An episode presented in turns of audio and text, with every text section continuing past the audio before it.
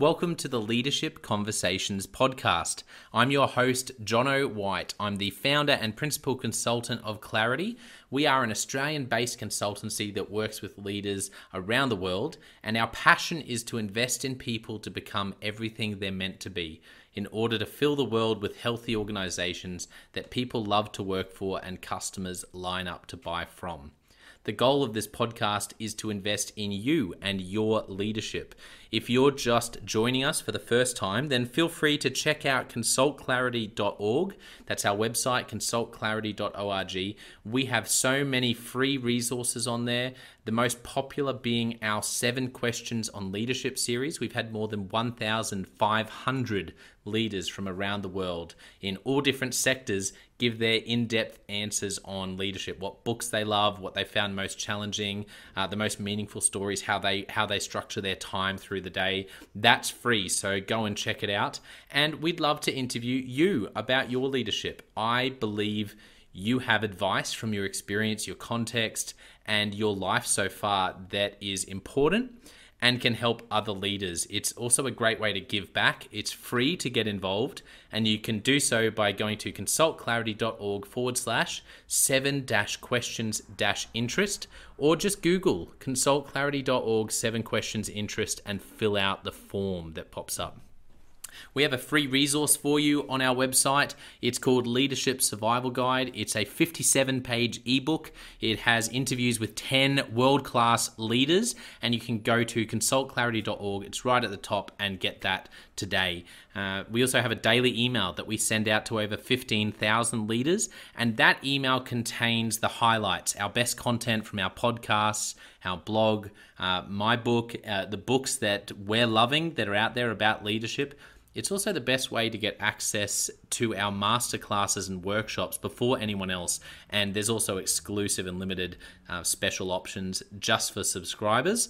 And you can subscribe by going to consultclarity.org forward slash subscribe.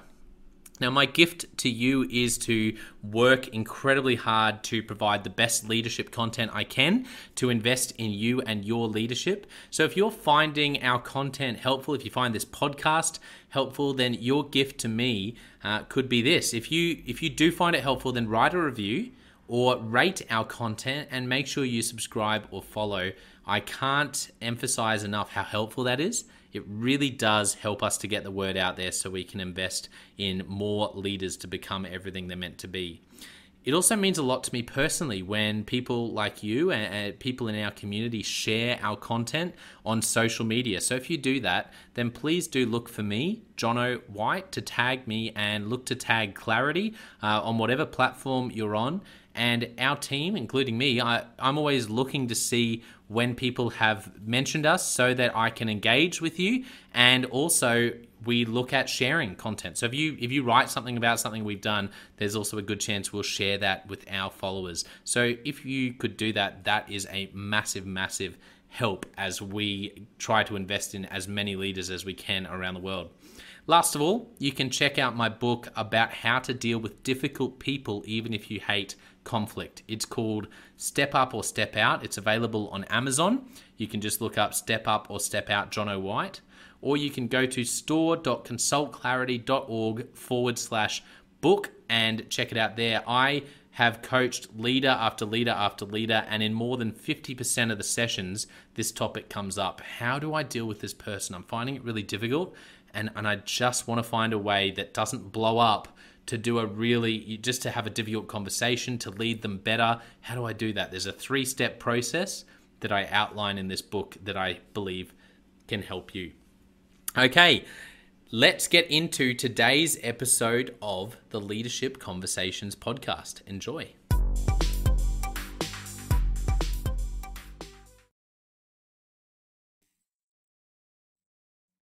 Welcome to another episode of the Leadership Conversations podcast. Today's guest is Malcolm Nicolson. Malcolm is the head of school at Srinidhi International School in Hyderabad, in India. Malcolm, welcome to the podcast. Thank you very much. Great to be here. Now, we are both cricket tragics, we've just learnt, and spent a solid 10 minutes pre podcast chatting about all things cricket. So we'll see. Uh, we'll see how easily we can link uh, any leadership talk in this podcast to cricket. I'll be I'll be working very hard. Uh, but let's um, let's first give um, uh, it'd be great for listeners to get an idea of, uh, I guess, who you are and what you're doing at the moment. A, a bit of a window into what it's like to be Malcolm, head of school in Hyderabad. thank you very much, and thank you for not talking so much about cricket. Um, it's obviously a delicate subject for an English cricket fan talking to an Australian at the moment. yeah. um, As you can tell, I, am British, although um, you'll you'll hear from my life story that I've moved around a lot, and that actually started at birth. My my parents were based in Zambia, uh, so I was born in Zambia, grew up there for just a short while, and then grew up in the northeast of England in Middlesbrough, uh, which we fondly refer to as the home of European football. And um, growing up there, you know, I had some big influences that I think actually impacted what I believe and, and how I, I behave now as a leader. Uh, I was in the Boys Brigade um, for many, many years until I was 18, and I did the Duke of Edinburgh Award Scheme. And both of those uh, experiences had profound effects on me and impacts where um, I, I, learned about service, um, volunteering, uh, working for others and, and teamwork and collaboration and all those kind of skills that you don't necessarily learn in school.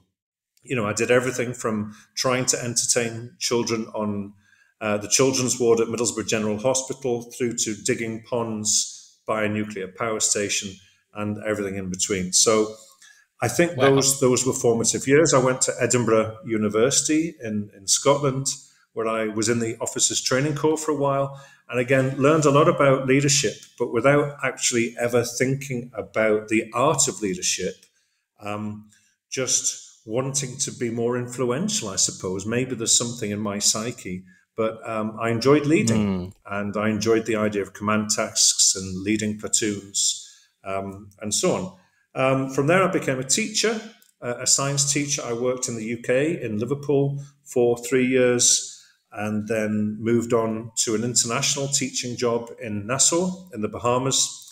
I was lucky enough to work, live in the Bahamas for four years, where incidentally I represented the Bahamas as a footballer, believe it or not.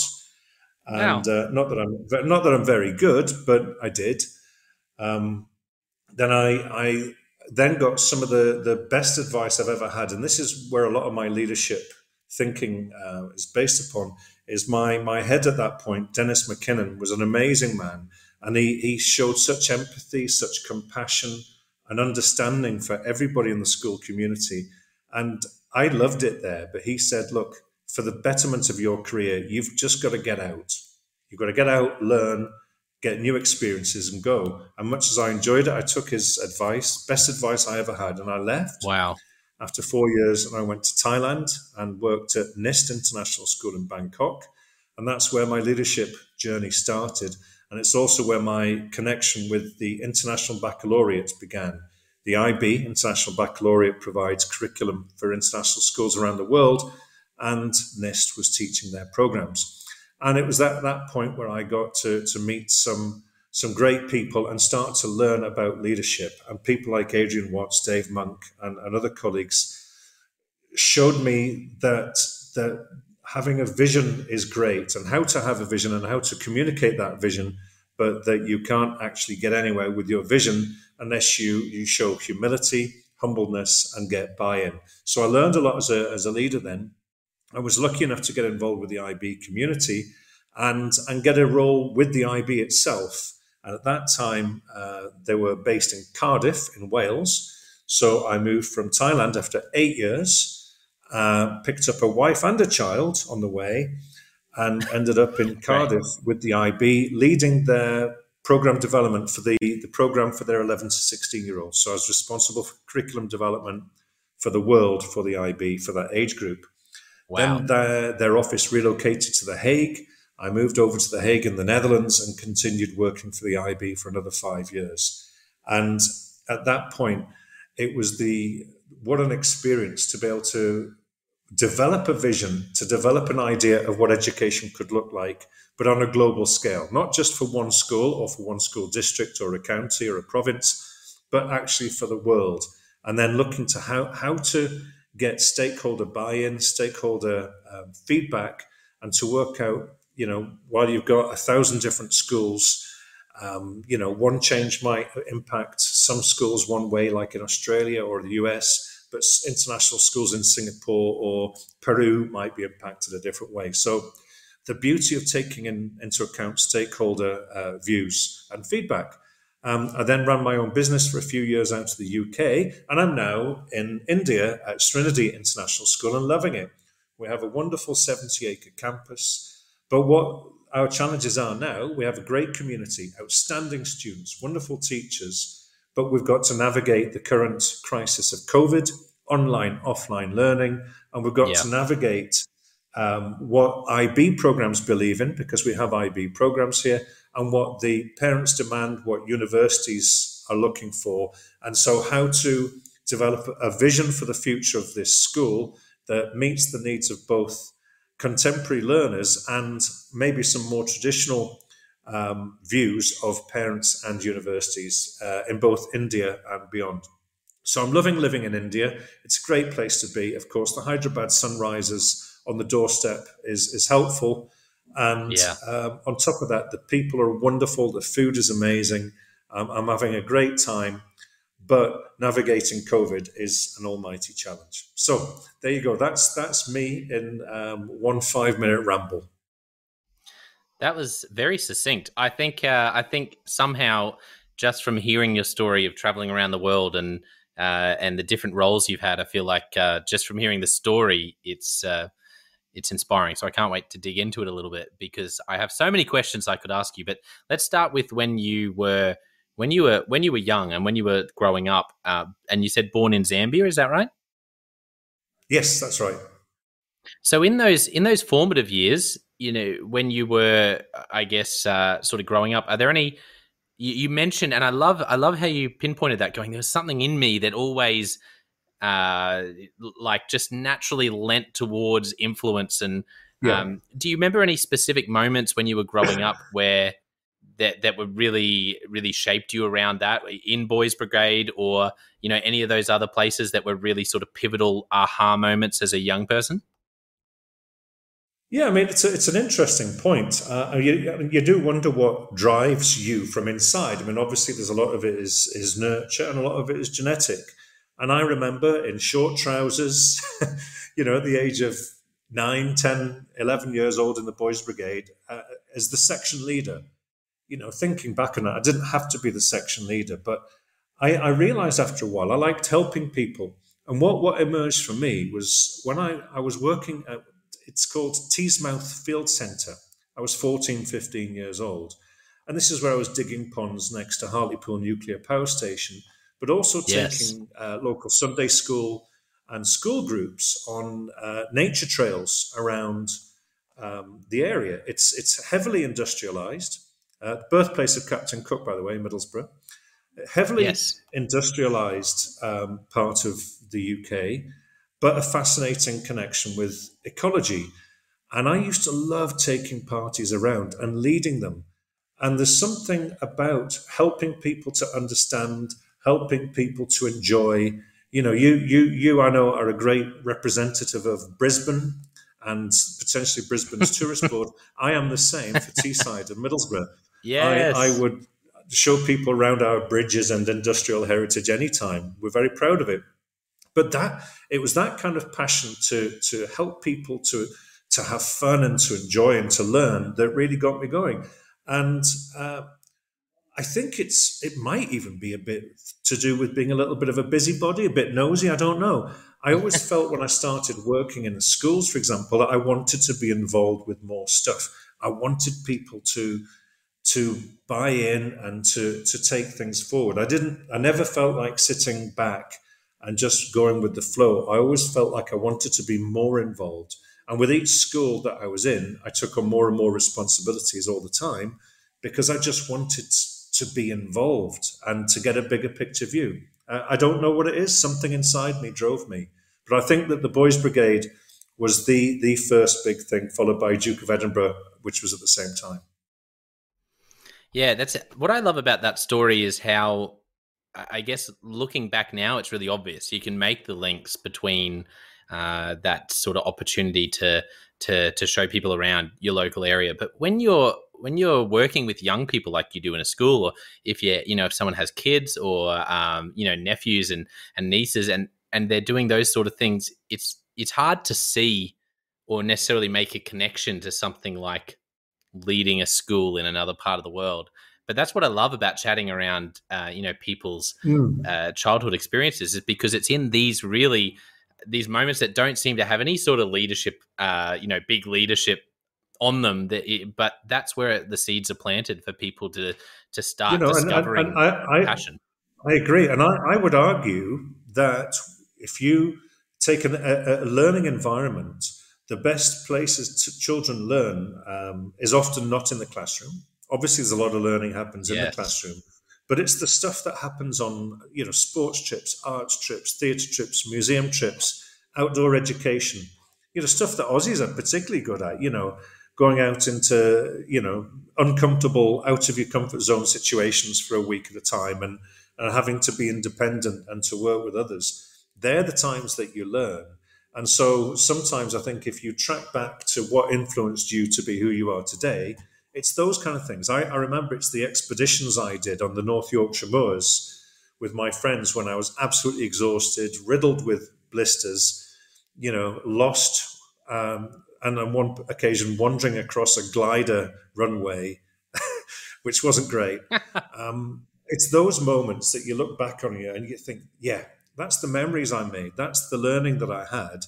And it wasn't necessarily in my my science or maths or humanities classrooms. It was it was that stuff. And maybe that's what makes us, and maybe for me as an educator, what I am determined to do is to help young people to have as many opportunities beyond the classroom environment as possible. And and that's one of the issues with COVID now is is that young people for the last two years have have had a limited number of experiences beyond the classroom, which is where a lot of the character development comes from, that enables them to learn and develop leadership skills.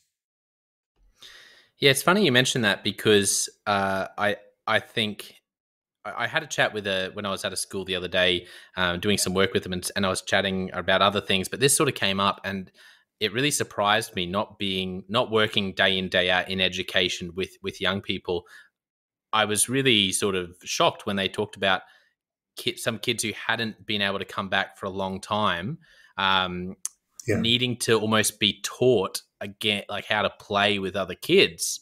Uh, like there was some things yeah. in that that they were having to really like. Normally, you wouldn't have to um, sort of uh, model it too much or really get alongside them and guide them in how to do it, but they were really having to reintroduce some of these things. And I thought I did not even that didn't even cross my mind. Yeah, imagine the social COVID. skills, the, the negotiation skills, young young kids trying to negotiate who who plays with a particular toy or who plays in the sandpit. You know, mm. there's a lot of skills there that have been forgotten. I'm afraid. So let's let's fast forward to your time where you took that massive leap and and moved uh, to the Bahamas and sort of that before you were into your first and, and maybe in your first official leadership roles when you went to Thailand and do you are there yeah. any are there any um are there any moments actually yeah let me ask this first then I'll ask something else are there any moments in that season that really come to mind as pivotal uh you know I I really dropped the ball there and that was when I had a big aha moment about the importance of such and such or sometimes it's going I had no idea I was capable of that but when that person came alongside me we um, I, I, actually found my feet and really loved it. Like any of those sort of moments in that season. There's a, there's a couple stand out from my days in Thailand. One, I had a very close friend and colleague called Sue Hall, who's from Canberra, actually in Australia, and and she she was a great guide and a mentor and a leader. And I remember at one point she said to me, uh, "You're a really good teacher." I said, "Oh, thank you." Do you know why? I said, "No idea." So she had me for the first time in my life at about the age of 31 thinking about why I was quite good at what I did. And, and that mm. was leadership. And I recognized that at the time is this is what a real leader does. Because I thought I, I at the time I thought I want to become a principal and a vice principal. I want to become a leader. And then I saw how she was supporting me and realized, ah, I'm a long way off because she selflessly gave of herself and her time to guide me to be a better person and a more reflective teacher. So I, I learned from her example about the, the giving up of your your time, your experience, and, and your life skills. And the other big one I learned was uh, a colleague called Dave Monk, who's still a friend of mine, wonderful man, and he's ahead in Italy at the moment. And he he was was a vice principal, and I I'd got a, a small coordinator role, and I, I wrote an email to all the teachers, and I was very proud of this email, and I ran off to him and said, Dave, what do you think of my email? And he shut the door, said, sit down. and he, he went through my email and pointed out the number of personal pronouns I had used I, I, me, me, my, my. And he said, You're just coming off as a boastful little boy. and, and that wow. has stuck with it has stuck with me forever. It was a hard lesson to learn, but it has stuck with me forever. So you know when I when I've had um, colleagues and and and bosses subsequently who've talked about my team, my organization, my school, my teachers, my managers. I thought, oh, lose the personal pronoun. It's not, we're not mm. yours. It's a we and an our. And, and he helped me to see very quickly the nature of leadership as a, as a collegial, empowering group thing rather than me, me, my, my, my and to take my ego out of it. And like anybody else, I have an ego. And and I realized that with that one email, I had shown the whole staff that I was an egotistical maniac. And he really, really helped me. And I've never made that mistake again. And I would encourage anyone else to think about the use of pronouns. Uh, it's one of the best lessons I ever learned, and it sticks with me to this day. So thank you, Dave, if you're listening. That's incredible. Yeah, thank you, Dave. I love that lesson, and it's and I, what I love is that that lesson because that wouldn't have been easy for Dave. You know, there would have been that would have been uncomfortable, um, and yeah. having stepping into that moment and and giving you that feedback and, and challenging you on that not only helped you then, it's helped you since then, and now you're sharing it uh, with you know who knows what person's going to pick that up and run with it. I I've actually heard something similar. Exactly.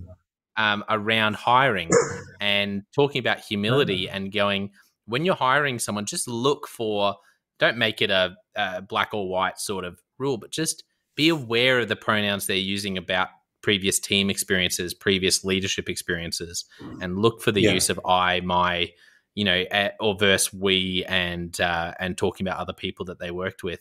And I think I think you're I think you're right. I think it's a it's a really good self check for anyone out there, and for me, for me included. I'm thinking now, you know, how do we? Yeah, and, and how do we quite frankly, I'm I'm glad that I met I met Dave quite early in my journey, um, and and it was as you say, it was it can't have been easy for him, but it was very kind of him. And again, that's the kind of leader that I've always looked up to, and always, um, you know, seen as a role model. Is he, he he exemplifies the idea, like like Dennis McKinnon that I mentioned earlier uh, empathy, compassion, humility, but also uh, demanding a lot of respect because he and Dennis could say that, have the hard conversations, have the tough conversations, but you knew that it wasn't personal, that it was coming out of a good place. And you know, I, I think we all, as leaders, sometimes you know you've got to have those hard conversations. But if if your colleague knows that you're coming out, coming at it with you know performance improvement, personal improvement as the goal, and it's not a personal attack, then then you know we can all take it professionally, um, even if it's hard to do. Yeah, in the in the previous podcast episode to this that I was uh, recording, we chatted about the book Radical Candor by Kim Scott. Have you come across that book? No, sorry, say that again. Radical. I might be Australian. Australianizing the radical ah. can radical uh, radical candor radical candor. I I get oh, I haven't come across that. No. no, it's funny you haven't because you've literally just. That's why it brought it back to mind. You just described exactly what that book is about, which is this the four quadrants oh. around caring and challenging, and basically saying uh, leaders who care a lot but aren't willing to challenge might think they're being nice, but that's actually not radical candor. Um, that's That's a I, ah. there's there's words for it in the book. I can't remember what they are. Uh, and if you, if people listen to the previous episode, we talked a bit more about it. But then you've got a leader who doesn't care and doesn't challenge, and that's obviously uh, I think obnoxious is the is the word they use in the book. Then you've got a leader who's all yes. challenged but doesn't care, and what you've just described nails that fourth quadrant that the whole book's about, which is what does it look like as a leader? If you want to be a great leader and lead with radical candor, um, then you need to have really high care and care deeply about your people and be willing to step in and challenge them, which is exactly what you just described. Oh, wonderful! I mean, I, I haven't read it, but it, that sounds brilliant. I will look it up. Radical candor. Um, yes. But you're right. You you can't you can't be the leader who just wants to be popular and to, to say yes, yes, yes. And we've all seen them and learned from them.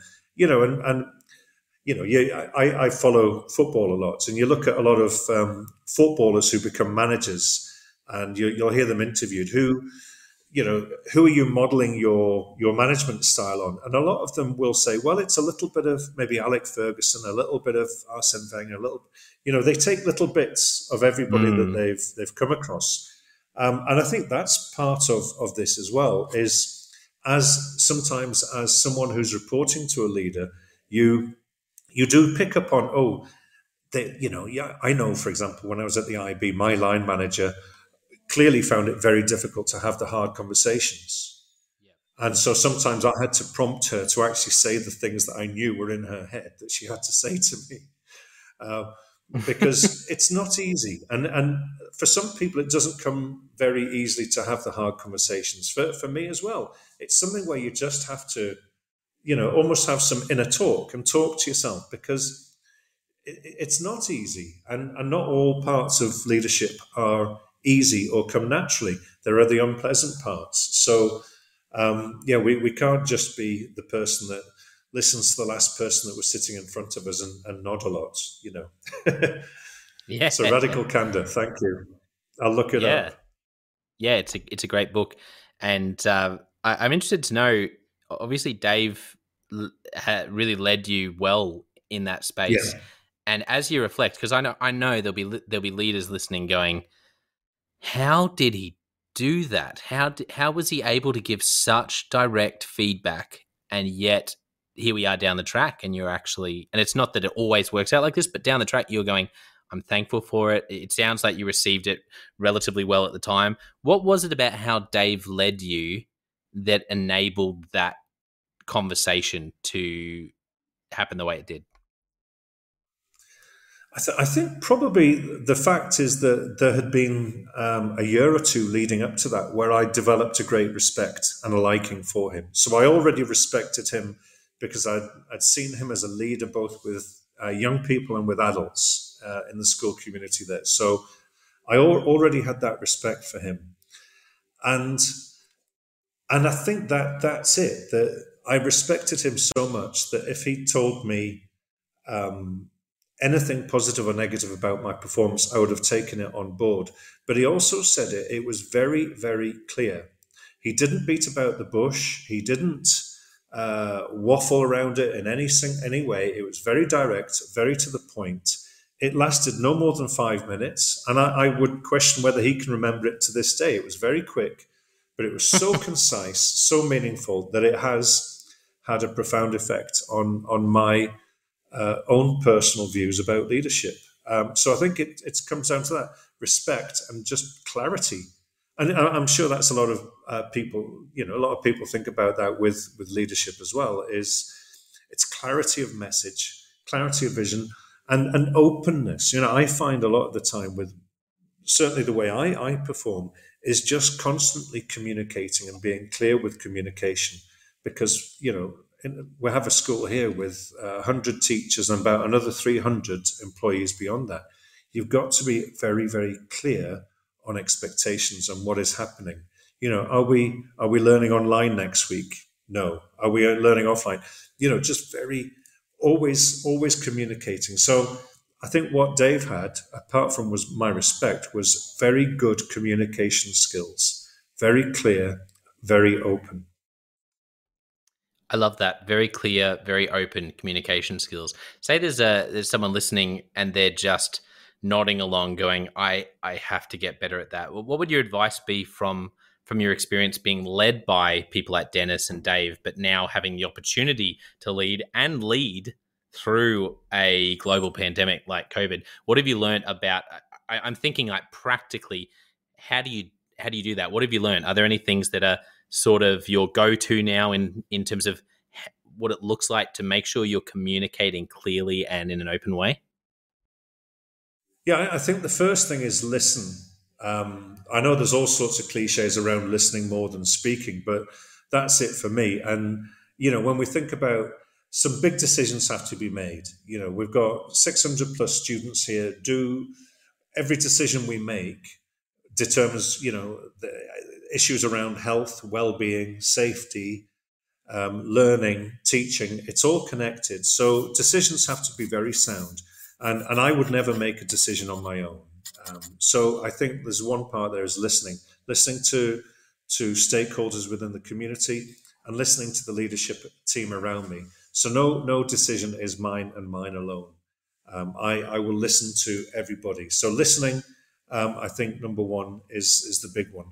But then every decision, I always say to the team then, okay, who's going to communicate this and how? What's the best medium? A meeting, uh, a, video cast, a podcast, uh, an email, a WhatsApp, an Instagram dance. You know, what's the best form of communication for this? So it becomes. By the way, I don't dance, just just in case you wondered. Um, the you know what what. So so I think it's firstly listen listen, listen, get get buy-in. Um, make sure that all those people that you listen to know that they that you are listening and that you're not just nodding your head and biding time.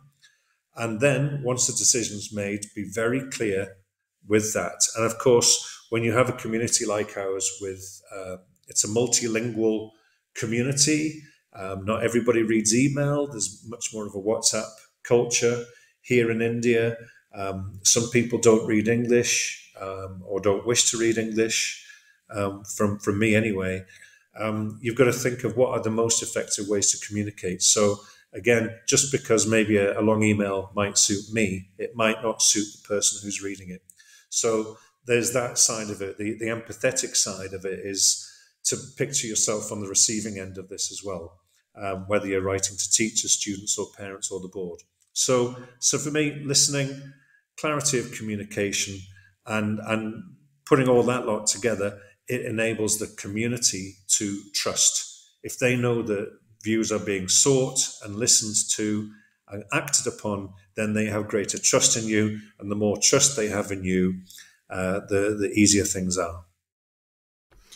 Yeah, I, I I really agree with how you've unpacked that. I love the uh, the blue ocean strategy Blue Ocean, Blue, yeah, Blue Ocean Strategy, uh, the book they talk about, or it might be in Blue Ocean Shift, uh, Blue Ocean Shift. One of those two books, they talk about how do you, how do you sort of engage your whole organization around significant strategy change. But I think it's the same.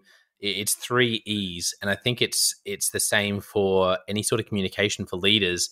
Uh, which is the first E is about engaging, which is what you're talking about, listening, and and really going yeah. big on actually making sure you're hearing from different stakeholders and you're not making a decision as a silo. And then, but that's sometimes I think we get stuck on that and we just talk about engage, engage. But the, there's actually two other E's that they talk about, uh, which the second one is explain. And it sounds so obvious. It's a bit like that listening cliche, right? But it's um, there's something I think a lot of leaders need to hear is that once you make the decision, sometimes we get a bit scared and or uh, you know, oh, I don't know how how some people will receive it. So we sort of we don't quite go all out with how we how we actually explain it. And I think um, realizing that if you've engaged people and the community well, then make sure you explain it clearly. If there's a decision in there that some people in the in the community disagree with, then give an explanation where you know where you can around why you made that decision. And then the third one is expectations, yeah. which we've been chatting around about as well. So what does this mean in clear terms? What are the expectations moving forward? And um, I, I just love those those three E's: engage, explain, and then expectations. Because if we if you can do that when you're doing any sort of stakeholder engagement uh, or just generally communicating and thinking in those in those terms and always starting with listening it it can it can solve yeah, a lot I, of complicated I, I agree. problems. It's a great it's a great framework to keep in mind, isn't it? The three E's. I, I really like that. Thank you. Yeah, that's that's one of my favorite uh, books at the moment. Actually, the Blue Ocean Strategy and the f- follow up Blue Ocean Shift. Um, great, great. They're probably in my top five at the moment. I just uh, I really love it. Oh, the sort of books great. I'm rereading. Yeah, they're they're uh, yeah. they're fantastic. Uh, I, I'm interested to ask you about. You mentioned Dennis McKinnon, and I always yeah. love asking people about stories when they've had a leader. They go, "Oh, as a young sort of person coming through, he was a great leader." Do you do you remember any particular stories of how Dennis led that you think that was just the way he did that was amazing? Like, does anything come to mind? I mean, I, I back in those days, I was in my mid mid twenties. I was living in the Bahamas. I was having a great lifestyle. I have to have to say, the lifestyle was maybe uh, a little bit more important to me at that time than my my career, and um, I ended up being the staff representative um, to be meeting with him about uh, salary negotiations and that kind of a thing. And uh, you can imagine there's me, age 26 or so, meeting with him to try to argue that the, the staff should have a, a pay rise of this, that, or the other, and that they, they should have these benefits and those benefits. And the way that he he helped me to understand seeing life through a bigger picture. He he really showed me that you know, if you ask for this, then the consequences are, are not only this, but another thing. And if we do this, then we risk the school in that way. And it was so, he was so gentle and kind and caring in the way that he explained things. I mean, he, he, as an experienced leader, must have thought, you know, this young, this young lad, um, I could just fob him off. But he took time to explain to me, this is why we do this. I mean, it goes back to your, the three E's and, and they explain and I got the rationale and I understood why basically everything that me and the teachers wanted was not possible because the school wasn't in a healthy situation. But that helped me to then take it back to the teachers and explain we're not getting a pay rise because. But he he helped me, and it was it was seeing the bigger picture and realizing that X plus one doesn't make one X. It actually can be many, many other things. Two plus two doesn't always make four, if you if you see what I mean. There, there, yeah. There's issues and consequences that I just couldn't have pictured. So he helped me with the big picture views. And as I said before, he's the one that said, "You've got to leave the Bahamas. If you don't leave now, you'll never leave." Yeah. Wow, I I think uh, that's incredible that he was so uh, gentle in how he went about it, and also I think the fact that that's a that's a tricky. I know there'll be a lot of people listening who might have had some experiences with those sort of meetings and conversations about pay, and that can be a real minefield. And obviously, the way he he navigated that with you, like you said, he actually explained it. I, I uh, one thing that that I just um about the three E's in the book, uh, it's part of what they call in the book fair process, and there mm. and I, it's so once again it's something that is it's one of those ideas you hear it and you go well yes that does make sense but it, it's just it's once you once you get it and use it as a filter um, and this is what i love about what dennis um, did with you in that situation is they, they argue in the book that it's like in our legal system there's uh, due process and it's like you know what yeah. as a as a member of the community I, I i i won't necessarily be happy if someone who you know if a criminal gets off because our you know police have dropped the ball somewhere but i at the end of the day i want to see due process and for me yes. if if if the, our courts and like if we are at, at a if we're following a due process through our through the police through the courts then even if it's a very it's actually when there's a lack of due process that's when people get very up in arms. And it's the same thing in an organization. And they point out the fact that what people really want is a fair, pro- a fair process. It's like, and that's where the three yeah. E's come in. If you take away one of those E's, you fail to engage, then people feel like it's unfair. I didn't get a voice at the table. But if you don't explain it, then it's unfair because I don't understand why. And if you don't give clear expectations, it's an unfair process because, well, I, I, I sort of understand the decision, but I I haven't then understood what I'm meant to do with that, and now I'm getting in trouble, or you know, and there's that lack of clarity. And um, and it's such a simple term, but I love that idea of fair, and that's what he did with you. He he he gave you a fair process so that you were able to go, okay, yeah, I see this.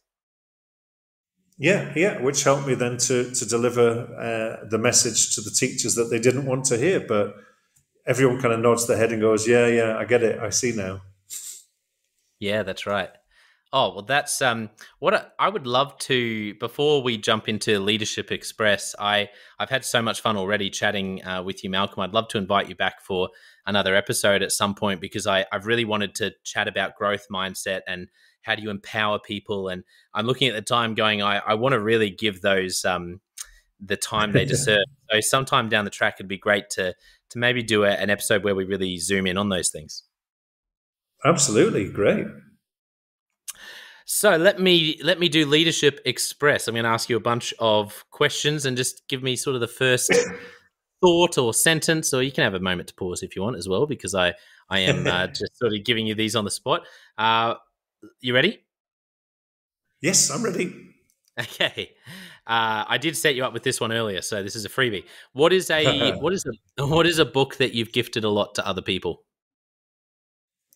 My book that I've gifted a lot is Bounce by Matthew Syed. Uh, Matthew Syed is a journalist now for the Times newspaper in the UK, but he was previously um, the uh, British representative in the Olympics for table tennis in the early 90s. And you can also hear him on the podcast, uh, Fred, Sav, and the ping pong guy. He is the ping pong guy, and Fred is, is Freddie Flintoff, the cricketer. Uh, so it's all growth, growth mindset, and it's brilliant. I recommend it thoroughly. Oh, I love that. Okay, bounce. Oh, I'm going to check that out. That sounds, uh, as we were t- talking about earlier, Matthew I love Syed. I love all things sports. Wonderful. What was his name yeah. again? One more time. Uh, Matthew Syed, S Y E D. Two brilliant S-Y-E-D. books. One is Black Box Thinking, which is probably the first one you should read. Black Box Thinking, Matthew Syed, yep. and the second one is Bounce, also Matthew Syed. Fantastic. Ooh. Black Box yeah, is more growth, growth mindset, and Bounce is more about um, talent and ability. Love it. Any great podcasts that you're listening to at the moment, or other sources uh, right now you're really enjoying reading, watching, listening to? Um, apart from you, um, thank you. Oh, good grief! Um, I, I, always listen to Dylan Wiliam, uh, who's an educator, so that's not too useful for everybody. Um, but, no, that's okay. I listen lots to him because he's provocative. Yeah, because he's provocative, and I don't yes. agree with everything he says, so I like that. Dylan Wiliam. Okay, great. Uh, what is a recent leadership lesson you've learned for the first time or, or been reminded of? That's a very good question. Um, my goodness, I'm reminded of stuff all the time. Um, making assumptions. I think. I think sometimes uh, I can be quick to make an assumption based on my previous like life experience. It's almost like stereotyping. This person thinks that because of this, and then you ask them and they don't. Um, so yeah, don't make assumptions. Find out. Listen. It's all about listening. That's great. And that's why I love uh, any personality assessments with teams. Sometimes people think, why would you do that? Are you really going to do a deep dive on? But it's like half the time it's just about in a room or even virtually. My favorite right now, which I talk about a lot on the podcast, is Working Genius by Patrick Lencioni and the Table Group, which which looks at how we get work ah. done. And half of the breakthrough, maybe even more, I'd say probably 90% of the breakthrough is looking at the people you work with and realizing like to to put it bluntly we've all been there where you someone misses a deadline someone drops a ball someone uh, doesn't finish something the way we would and we assume um, yeah. they didn't they just didn't try or even they're just not a nice person at some point and it's actually realizing ah okay maybe they're not a terrible person maybe they're just wired differently to me um, and that's yes. yeah working genius I, is fantastic I, I think that's wonderful that's a wonderful message because every workplace has people who are so different, and it's the valuing the different viewpoints and the different angles. And you know, some people might say, "Oh, such and such has some strange ideas," and actually, it's it's the variety that we we need in any team, as I'm sure everyone would agree. You you've got to have those people that think a little bit differently. We we can't yeah. get involved in groupthink, and that's one of the keys to putting together a, uh, a leadership team, isn't it? Um, yes. Having people who will stand up and, and disagree. And I'm lucky here at Srinidhi that we have a leadership team who will disagree very openly and very frequently. And that makes me much, much better at what I do. Oh, I love it. Well said. What is a time management productivity tip uh, or a tool or resource in that space you use? a time management tip. Oh my goodness. Um, I, I, I mean, it's very, it's a very basic thing, but um, I, I set times in the day when I'll do emailing, and then the rest of the day I don't. So I set a time where I'll do the email responses, and then rest of the day I can work on stuff that needs to get done. I think that's great, and I know that has been said different places, but uh, I think more than ever, particularly remote work, and I think it's it's a good reminder for people, no matter what industry you're in, to try to find some some version of that. Uh, all the research seems to, to point to it. So, yeah. no, thank you, thank like, you for sharing likewise, that. Like, likewise, in the evenings, if we talk about work life balance, how do we not get sucked down the uh, the the angle of constantly checking emails and WhatsApps? Yeah, I I, uh, I we have to discipline so, ourselves more than anything else. Yeah, you're right. It's and it, it is different to, to years back. Um, what is a great piece of advice you've received in life, in leadership? At some point, looking back, there was someone who just, uh, you know, gave you a, a piece of advice that that that is really memorable. Ah, a great piece of advice that I remember. Yeah, it doesn't need to be the most okay. deep or profound thing. Um, have fun. Enjoy have fun. I had, yes. I had a couple of colleagues I had at the IB. Um, what's the point of doing it if you're not enjoying it?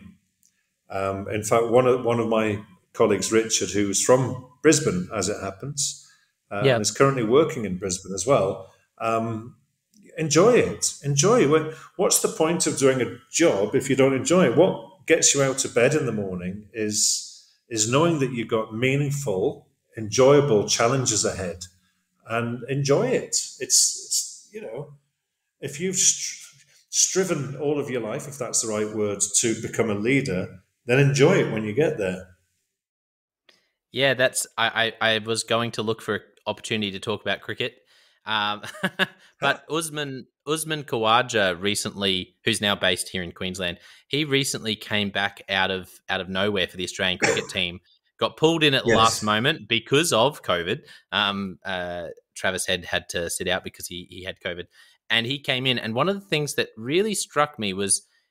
Uh, I know just a sense in how he played and and watching his his family like his his uh, his wife with their with their daughter, um, sort of doing a Lion King and lifting her up. That she was so excited when he scored a century. and the thing that really struck me was here's a guy that might have thought, no, because he's 35. I probably had my time in in cricket as at an Australian, you know, at a Test level. And the thing that, yeah, of of that whole situation. It was how he seemed to enjoy himself in this highly intense situation that really sat with me as interesting. Yeah, yeah, and, and thank you for the reminder of his wonderful two innings, actually. Um, yes. Yeah, thanks for that. But yeah, we've got to have fun. Otherwise, what's the point? I agree. Okay, a movie or TV show that really impacted you? Um, Schindler's List.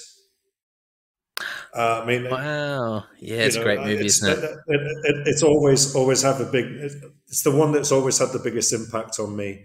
And and again, I think in, in a lot of the leadership positions I've had, I've come into organisations where you have to respect the past um, to to move forwards. I think with Yes. Schindler's List, again, it's about respecting and embracing and learning from the past and, and hope, hoping that the world can move forwards. And obviously, that's a far more significant and serious issue. But I think in, in, in life, we, we have to learn um, and, and never repeat mistakes as we move forward. But it's a beautiful film anyway. It is, yeah. It's um, it is definitely a beautiful film, and uh, if if anyone out there hasn't watched it, then just a a movie that challenges you around leading and around values and around the value of people doesn't get much. You know, there's not a movie that does it much better than than unpacking no. the the story of no. Schindler's List. Incredible. Uh, now, once again, I don't know if you can think of this off the, off the top of your head, but are there any quotes that you're, or is there is there a quote that you really love or you're particularly fond of for education or for leadership or life? Um, good grief, God, I I've always had so many educational quotes that I've used time after time after time.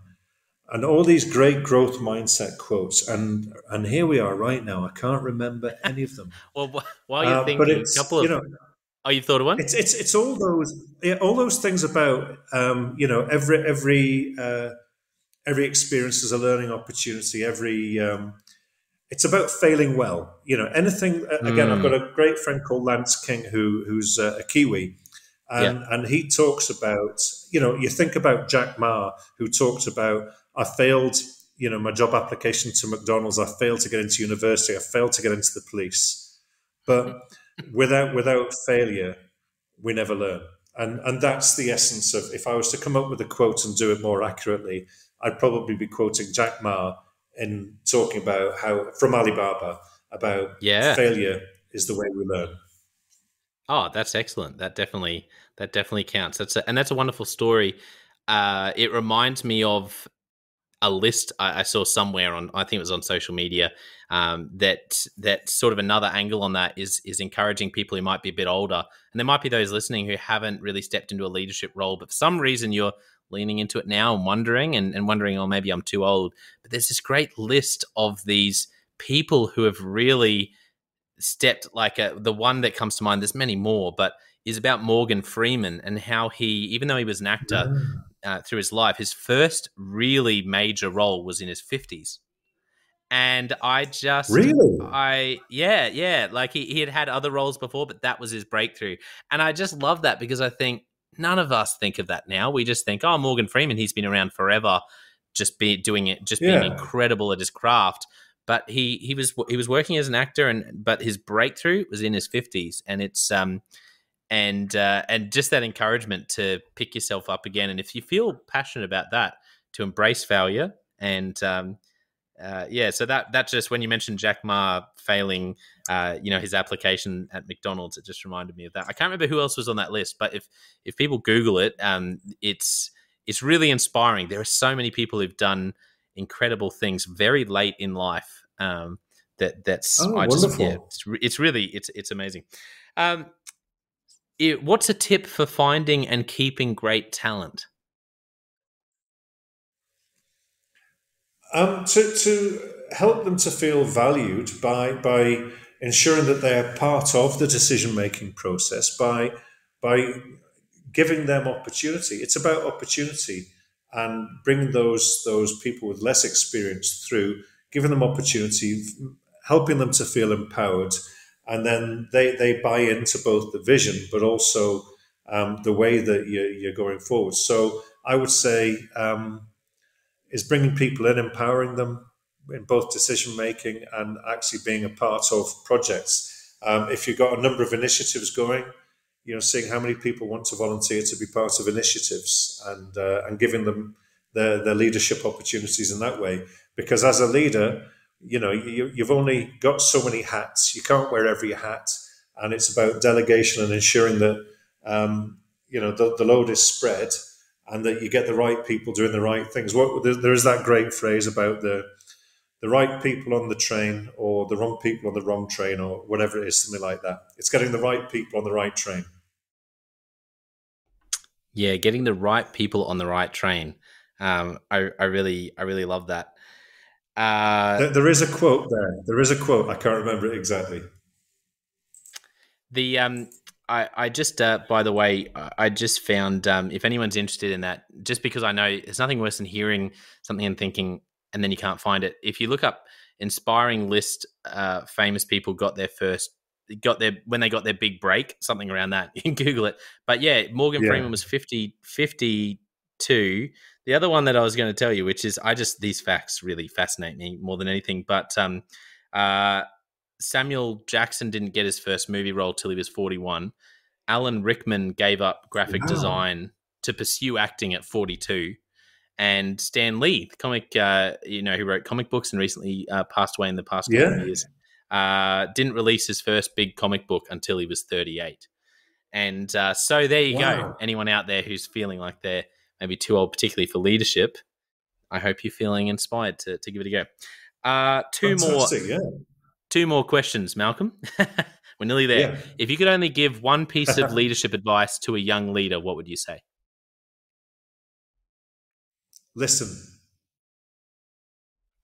That's good, and you're not the first person to Simple say that, that, and I love that um, because a, a, lot of a lot of leaders think it's about pontificating, and I, I it comes back to the lesson I learned from Dave Monk. It's not that I've got this and I do this and do what I say and do what I say. Listen, listen to what people need. Listen to what people want. Be empathetic and, and be humble.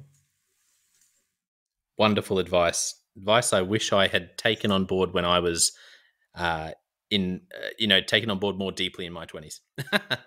what is the best? yeah, I wish I had too. What's the best thing that you're doing at the moment as a leader, uh, and and you know, as a a strategy and team and what's the best thing you're doing at the moment at Srinidhi that that other leaders should know about? Yeah, um, I mean, there, there's such potential here at Srinidhi. As I say, beautiful campus outside the city, really lots of potential, some fantastic students, parents. Uh, so what we've done is we've put together a, strate- a, strategic plan. It's not easy to say that with my my new set of teeth. No, it's a strategic plan for the next five to ten years and what we've done is that what's great is not necessarily the, the plan itself, but the manner in which we've conducted the strategic planning. Uh, every teacher, all sorts of non teaching staff, parents, students, uh, all sorts of people involved with it, so that it genuinely captures uh, the needs and desires of this community moving forwards. And that means that whoever is in the leadership positions has a great roadmap towards the future, be it me or anybody else down the line. Um, you know, obviously, I intend driving behind this for for some time, uh, but you know, down the line, it's got to be um, people proof. So, so that that's what I'm most proud of and excited by at the moment is our strategic planning process and the the community involvement. And uh, is that available publicly for people to see the strategic plan if, if people are interested in checking out. Not it yet. We're going to be publishing it um, in April. Great. I just know there's a there are a lot of leaders uh, who anything anyone like me have been burnt from doing strategic plans themselves or being part of processes where it's you do it once a year, you put it away in the drawer, and and and so whenever I hear ah. someone doing a really great strategic planning process, um, I always love to direct people uh, to that because I think good strategic planning is is actually quite quite rare. And if I know there'll be listeners like me who'll be going, oh, I'd love to check that out. So um, that's a good uh, segue yeah, to, yeah. The, to the last point, which is where can people find you if people do want to connect with you? Um, it, it, where can people find uh, Srinidhi online um, and connect with you, LinkedIn, etc.? Yeah, yeah. I mean, you can find me on LinkedIn, Malcolm Nicolson, no H in Nicolson. It's the old Isle of Skye spelling. Um, so LinkedIn, I'm on uh, what's the Twitter at Mal Nicolson. Um, Srinidhi, we're on Instagram. Um, I have no idea what our handle is on Instagram, um, but you can you can find Srinidhi anywhere, and, and our website is sis.edu.in. And I would welcome anyone who's visiting India to pop by and say hello. As I said, Hyderabad's a wonderful, happening city, and we're just outside in the countryside. And uh, I feel, you know, very fortunate to be in this this great community. Yeah, wonderful. Well, thank you to all of our listeners for tuning in. I know you will have loved today's episode because I have.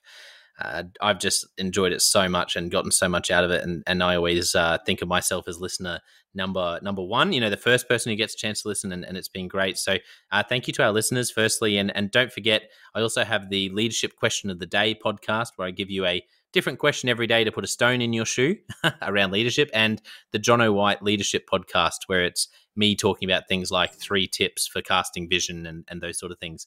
Uh, but the main person I really want to thank uh, for being so generous and for just telling such great stories and sharing vulnerably about about your life. It's it's been a real joy. Uh, so thank you so much for coming on and uh, being on the podcast, Malcolm. Thank you. Uh, really enjoyed it. Great to great to be part of it. Thanks very much.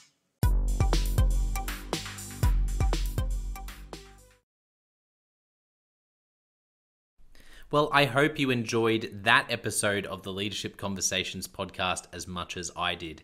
If you're joining us for the first time, don't forget to check out consultclarity.org. That's our website, consultclarity.org. We have so many free resources on there, including our seven questions on leadership series. We've had more than 1,500 leaders from all over the world in all different roles, in different industries, answer these seven questions on leadership. And leaders give these in depth answers around how they spend their time, uh, a book that's been significant for them. It's just a gold mine. It's completely free to access. So go to consultclarity.org and look for that. We'd also love to interview you about your leadership. I believe your experience, your life, your context means that you have advice on leadership that other leaders can learn from. Yes, you, if you're going, not me, well, no, I really believe you would have something to add. So if you're looking for a way to give back, it's completely free to get involved. And we would love to interview you through the seven questions on leadership. You just go to consultclarity.org forward slash seven dash questions dash interest or Google consultclarity.org seven questions interest and fill out the form and get involved.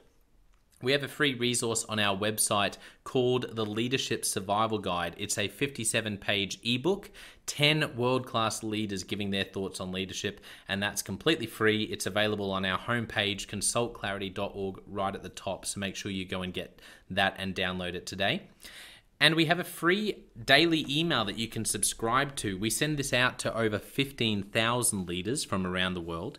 And uh, it contains the highlights of content from our podcasts, our blogs, um, our books, books we're reading. It's got the best content and it gives you exclusive, limited, early access to our masterclasses, workshops, new products, special offers. It's all for our subscribers. You can go to consultclarity.org forward slash subscribe and join 15,000 other leaders. And you know, my gift to you is to work really hard, particularly through the Leadership Conversations podcast. I have been blown away by the quality of the leaders, and I'm learning as much as anyone in doing these interviews. So I, am having a great time. And my gift to you is to keep lining up the best leaders I can to invest in your leadership. Your gift to me, if you're finding this helpful, there is something that you could do that would help us out massively. And that is to write a review and to leave a rating for our podcast or wherever you're watching or listening to this. I can't tell you how much that helps us out. Also, subscribe or follow. It really does make a difference in helping us to help more leaders become everything they're meant to be. Another thing that means a lot to me personally is when I see our community share our content. So if you do share this or any other piece of content on social media, then thank you and, and please do that. And look for me, Jonno White or clarity and tag us in your post. Our team is always looking for posts to engage with from our community. And there's also a chance that we'll share your content uh, to go beyond and share it with our followers. Last of all, you can check out my book. It's called Step Up or Step Out How to Deal with Difficult People, Even If You Hate Conflict.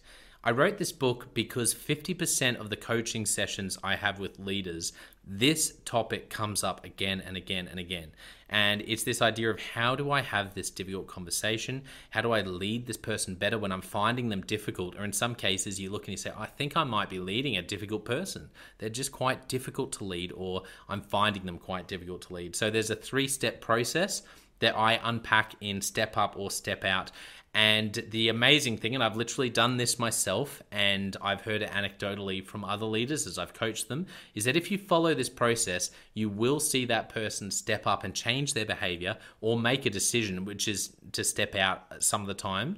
Uh, 95% of the time, people will step up or step out in just four weeks. And I stand by that. It's uh, you have to read the book to understand, but uh, I really do believe in it, and I've experienced it firsthand. It works. So you can go to Amazon, look up Step Up or Step Out Jonno White, or store.consultclarity.org forward slash book. Well, thank you so much for listening. We're going to be back with a new episode next time of the Leadership Conversations podcast. And I hope today has helped you to take another step towards becoming the leader you're meant to be. See you next time.